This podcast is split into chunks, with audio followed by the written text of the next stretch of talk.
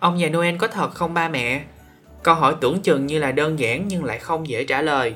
Vì nếu trả lời không phù hợp có thể ảnh hưởng đến thế giới tuổi thơ của con. Ông già Noel là một nhân vật thần thoại mang đến vô vàng điều kỳ diệu cho biết bao thế hệ trẻ em. Tuy nhiên, trẻ em nào rồi cũng sẽ phải lớn lên. Làm thế nào để trẻ không bị tổn thương khi phát hiện ra những sự thật về ông già Noel? Mình là Thanh Nhật, biên tập viên tại con của tôi. Nhân dịp Giáng sinh đang đến gần, mình sẽ cùng các ba mẹ tìm ra lời giải cho những vấn đề thú vị xoay quanh câu chuyện về ông già Noel. Câu hỏi thứ nhất, khi nào thì trẻ sẽ hết tin vào ông già Noel? Mình sẽ trả lời câu hỏi này bằng cách phân tích niềm tin về ông già Noel của trẻ qua ba giai đoạn chính. Trẻ ở độ tuổi mẫu giáo và đầu tiểu học đã có thể phân biệt được thực tế và tưởng tượng, nhưng trẻ vẫn tin vào những câu chuyện và truyền thuyết về ông già Noel. Trẻ sở hữu tư duy thần kỳ, dễ dàng tin vào những mối liên hệ không có thật giữa các sự kiện. Nên nếu một buổi sáng thức dậy, trẻ thấy có món quà đặt ở dưới gốc cây thông và những dấu chân bước đi, thì trẻ sẽ lý luận rằng những điều này là do ông già Noel làm. Trẻ tin rằng ông già Noel sẽ xuất hiện vào đêm Giáng sinh, tặng trẻ món quà mà trẻ yêu thích và làm cho trẻ cảm thấy hạnh phúc. Nếu trẻ vẫn còn tin vào điều kỳ diệu này, thì hãy giữ nó như một bí mật với trẻ cho đến khi trẻ lớn lên. Niềm tin của trẻ sẽ bắt đầu thay đổi khi mà trẻ lên 8 tuổi.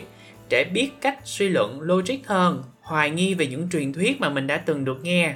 Trẻ bắt đầu hỏi ba mẹ về những sự thật về ông già Noel. Lúc này ba mẹ sẽ cần phải phán đoán để tìm ra ý định thật sự đằng sau những cái câu hỏi của trẻ là gì. Một số trẻ sẽ sẵn sàng tiếp nhận sự thật ở độ tuổi này, nhưng những cái trẻ khác thì không. Lúc này gợi ý cho ba mẹ là hãy hỏi một số câu hỏi thăm dò như là tại sao con lại hỏi ba mẹ như thế trước khi quyết định cách trả lời phù hợp. Trẻ trong độ tuổi từ 10 đến 11 tuổi á, thì có thể sẽ không còn tin vào ông già Noel nữa. Có trẻ sẽ thẳng thắn bày tỏ điều này với ba mẹ. Có trẻ dù biết sự thật nhưng vẫn muốn tin vào ông già Noel. Điều này là hoàn toàn bình thường. Hãy nhớ rằng ngay cả khi trẻ phát hiện ra ông già Noel là không có thật, trẻ vẫn thích những cái niềm vui mà ông già Noel mang lại. Vì vậy, biết sự thật về ông già Noel không có nghĩa là truyền thống Giáng sinh của gia đình sẽ không cần phải duy trì, mà ba mẹ cần điều chỉnh nó sang một cách tổ chức khác phù hợp hơn. Câu hỏi thứ hai á, là phải làm gì khi trẻ nghe bạn bè nói ông già Noel không có thật? Ba mẹ đừng có quá ngạc nhiên khi mà một ngày đẹp trời, trẻ trở về nhà trong nước mắt, bù lu bù loa lên vì bạn bè nói rằng ông già Noel không có hề tồn tại Thực ra, mỗi gia đình sẽ có một cái cách giải thích khác nhau về ông già Noel. Một số trẻ sẽ nghi ngờ về sự tồn tại của nhân vật này từ khi còn nhỏ. Vì vậy, ba mẹ không nên trách móc bạn của trẻ mà hãy chọn cách phản ứng phù hợp trong tình huống này. Cách thứ nhất là ba mẹ có thể trấn an trẻ rằng ông già Noel là có thật, nhưng một số người thì không có tin vào ông ấy. Đây có thể là một cách giải thích tốt nếu trẻ còn quá nhỏ và trẻ đang có vẻ như là rất là đau lòng. Hãy đọc một cuốn sách hoặc là xem một bộ phim về chủ đề Giáng sinh có đề cập đến sự tồn tại của ông già Noel. Điều này có thể hữu ích trong việc xoa dịu trẻ. Cách thứ hai là nói chuyện với trẻ và thừa nhận sự thật. Đây có thể là một thách thức. Tuy nhiên, nếu trẻ lớn hơn và có vẻ trẻ đã biết sự thật rồi, thì tốt hơn hết là ba mẹ nên thẳng thắn nói với trẻ. Nếu ba mẹ cứ tiếp tục thuyết phục trẻ tin vào ông già Noel khi trẻ bắt đầu nghi ngờ rồi á, thì sẽ không có lợi cho việc xây dựng lòng tin của trẻ đối với ba mẹ sau này. Ba mẹ có thể xoa dịu cái cú sốc này bằng cách chia sẻ lịch sử về Thánh Nicholas và giải thích về cuộc đời của ông với những truyền thống mà chúng ta đã biết về lễ Giáng sinh ngày nay. Cách thứ ba là ba mẹ có thể tiếp cận vấn đề theo hướng linh hoạt hơn. Cách này thì hơi ba phải một chút. Ba mẹ có thể chọn nói với trẻ rằng một số người thì không có tin vào ông già Noel, nhưng một số khác thì lại tin vào điều này. Và mọi người đều có quyền quyết định xem là mình có tin hay không. Rồi sau đó ba mẹ để cho trẻ tự đưa ra lựa chọn.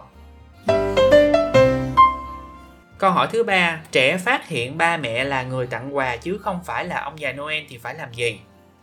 Khi mà ba mẹ đặt món quà ở cạnh bên chiếc giớ mà trẻ treo ở đầu giường và nghĩ rằng trẻ sẽ bất ngờ khi nhìn thấy vào sáng hôm sau thì thình lình trẻ mở mắt ra nhìn. Rồi xong, ba mẹ đã bị bắt quả tang, bây giờ phải làm sao đây? Một lần nữa, mình xin nhấn mạnh rằng cách ba mẹ phản ứng sẽ phụ thuộc vào độ tuổi và phản ứng của trẻ lúc đó. Nếu ba mẹ khá chắc chắn rằng trẻ vẫn lén theo dõi nhất cử nhất động của ba mẹ từ nãy tới giờ thì đây có thể là một thời điểm thích hợp để nói sự thật. Hãy ngồi xuống cùng trẻ và thảo luận xem nếu ông già Noel không có tồn tại thì ý nghĩa thực sự của phép màu Giáng sinh là gì. Mặt khác, nếu trẻ vô tình thức dậy thì ba mẹ hãy ứng biến linh hoạt. Ba mẹ có thể nói rằng mình đói bụng nên thức dậy để đi tìm đồ ăn. Thậm chí là có thể rủ trẻ ăn cùng và tỏ ra ngạc nhiên khi thấy món quà xuất hiện. Ba mẹ hãy cùng trẻ nhìn ra ngoài cửa sổ để xem là liệu rằng có cái chiếc xe trượt tuyết do con tuần lộc kéo hay không vì rõ ràng là ông già Noel đã ghé qua nhà mình rồi. Câu hỏi thứ tư, cần làm gì khi trẻ nói với em nhỏ sự thật về ông già Noel? Nếu trẻ có em nhỏ thì hãy chủ động trò chuyện với trẻ về việc nên hay không nên tiết lộ sự thật về ông già Noel với em của mình. Hãy nhắc trẻ nhớ rằng trẻ cũng đã từng như em yêu thích và mong chờ ông già Noel vào mỗi dịp Giáng sinh, viết những cái bức thư và ao ước những cái món quà từ ông già Noel. Và sẽ ra sao nếu em biết ông già Noel là không có tồn tại. Do đó, hãy mời gọi trẻ cùng ba mẹ trở thành một cái phần kỳ diệu trong đêm Giáng sinh của em nhỏ bằng cách đóng giả ông già Noel và tặng quà cho em khi mà em đang ngủ. Điều này thực sự rất là tuyệt vời. Câu hỏi thứ năm, con không ngoan thì ông già Noel không tặng quà. Điều này có thật hay không? Qua nhiều thế hệ thì lời hù dọa vào mỗi dịp Giáng sinh dường như vẫn không thay đổi. Ông già Noel biết hết những gì con làm đó nha. Con không ngoan thì ông già Noel sẽ không có tặng quà cho con đâu. Mặc dù điều này có thể làm cho trẻ ngoan hơn trong những ngày Giáng sinh, nhưng về lâu về dài thì đây không phải là một chiến lược kỷ luật phù hợp. Trẻ sẽ ngoan vì sợ không nhận được quà từ ông già Noel, sợ ông già Noel sẽ không quan tâm và khi Giáng sinh qua đi rồi á thì không còn điều gì để trẻ có thể tiếp tục ngoan nữa. Những lời đe dọa suông không bao giờ là một phương pháp nuôi dạy con hữu ích. Cằn nhằn trẻ về những hành vi chưa phù hợp, hù dọa trẻ sẽ không nhận được món quà nào từ ông già Noel, rồi sau đó trẻ vẫn sẽ nhận được quà. Điều này vừa làm mất uy trong lời nói của ba mẹ, vừa không giúp trẻ học được hành vi phù hợp. Một số trẻ khác á, thì có thể không quan tâm đến lời hù dọa hay là món quà từ ông già Noel, nên nếu ba mẹ áp dụng cách này thì chắc chắn sẽ không thành công. Vì vậy, thay vì lấy đi món quà Giáng sinh và đổ lỗi cho ông già Noel, thì ba mẹ có thể cân nhắc những cái gợi ý sau. Thực hiện các biện pháp kỷ luật ngay lập tức đối với hành vi chưa phù hợp.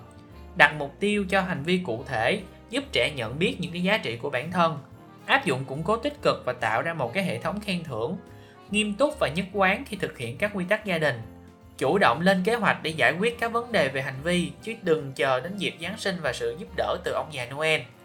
Một số chiến lược giúp trẻ điều chỉnh hành vi đã được con của tôi đề cập trong các số podcast trước. Ba mẹ có thể nghe lại để tìm ra những cái cách tiếp cận phù hợp với gia đình của mình nhé. Con của tôi sẽ luôn đồng hành cùng ba mẹ trên hành trình nuôi dạy và hỗ trợ con. Nội dung podcast được tổng hợp từ một số bài viết trên ứng dụng. Link chi tiết sẽ được giới thiệu trong phần mô tả. Xin mến chúc mọi người có một mùa Giáng sinh an lành, hạnh phúc bên gia đình và hãy nhấn theo dõi để đón nghe sớm nhất số podcast đặc biệt vào tuần sau nhé.